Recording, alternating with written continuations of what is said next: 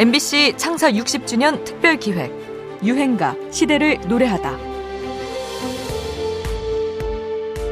정치, 경제, 사회, 문화 모든 분야가 이 좀 격동이 된다 하니까 사실은 이남희 씨의 울고 싶어라라는 노래가 히트하게 된 그 배경에는 정말 울고 싶을 정도의 마음이 된 분들이 우리 사회에 너무 많았기 때문에 된 것이 아닌가 하는 생각입니다. 예, 제가 생각할 때는 우리나라 사람들은 아무래도 그 가슴에 항상 그 울고 싶은 마음을 가지고 있었던 사람이 많았었던 것 같아요. 근데 이제 특히 88년에 울고 싶어라를 스스로 외치고 싶은 사람이 누구라고 생각하십니까?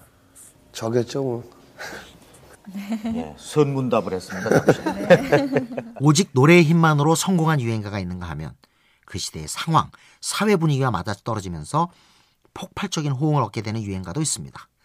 사랑과 평화의 이남이가 부른 울고 싶어라는 그런 경우가 아닌가 합니다. 1988년 11월 16년 만에 부활된 국정감사건과 함께 13대 국회에서 처음으로 실시된 청문회 제도는 하반기 전국을 강타했습니다.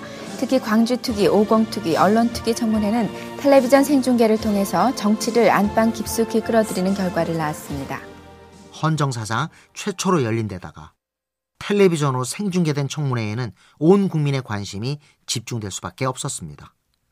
이는 6공화국 탄생 이후 처음으로 총선을 통해 여소야대 국회가 되면서 야당의 요구로 가능했던 일이었는데요. 5공화국의 이례재단 비리, 광주민주화운동, 언론 통폐합 문제 등에 대한 국회의 진상조사가 시작됩니다. 이거는 엄연히 이례재단의 기부자에게 정부가 이만한 특혜를 이 엄청난 특혜 그럼 좀 들은 바 전년 이런 사실 몰랐습니까? 만 특혜 특혜 문제에 대해서는 아는 바가 있습니다. 그 이해가 안 가는데요.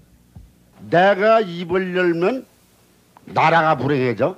이거 있을 수가 있느냐 이거요. 밝혀보자 이거요. 뻔뻔스럽고 후한무치한 인간 아니야 말이야. 어, 어쨌든 5공화국은 어제는 끝나고 왜 육- 본 의원이 질문을 하고 있는데 여러분들 힘에 의해서 잘 되면 우리도 고통스러운 시대는 다 지냈다 좋습니다. 이렇게 생각합니다. 본 의원이 증인에게 맞대해서 대등한 관계에서 질문을 할 수 있는 기회는 흔하지 않습니다. 사회적 영향력에 있어서 본 의원은 증인의 100분의 1도 따라가지를 못하는 것이 현실입니다. 난 비애를 느끼면서 이 질문을 하고 있습니다. 많은 노동자들의 피눈물을 옆에서 지켜보면서 함께 가슴이 녹아내리는 느낌을 받으면서 이 질문을 하고 있습니다. 청문회는 스타 의원을 낳기도 했지만 사람들은 실망을 넘어 분노를 터뜨리게 됩니다. 증인들은 잘 모르겠다는 말과 변명으로 일관해서 더 공분을 샀는데요. 이때 모르쇠라는 말이 유행하기도 하지요. 그동안 우리가 이렇게 극심한 부정부패 속에 살아온 것인가? 이 분통 터지는 상황에 이남이의 울고 싶어라가 있었던 거죠. 호소력 높은 가사와 이남이의 처절한 노래로 당시 정말 울고 싶기만 했던 사람들의 마음을 대변했던 유행가입니다. 이남이 울고 싶어라. 울고 싶어라 울고 싶어라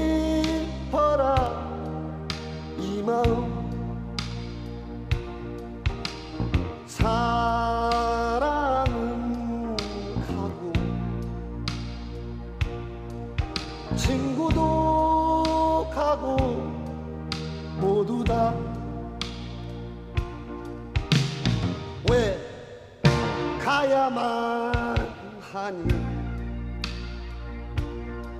왜 가야만 하니? 왜 가니?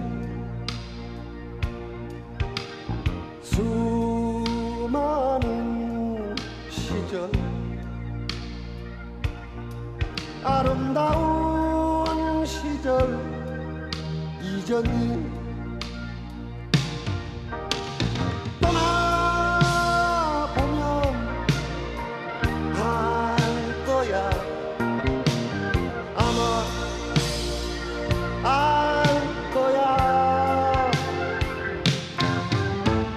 MBC 창사 60주년 특별 기획 유행가 시대를 노래하다. 지금까지 음악 평론가 임진모였습니다.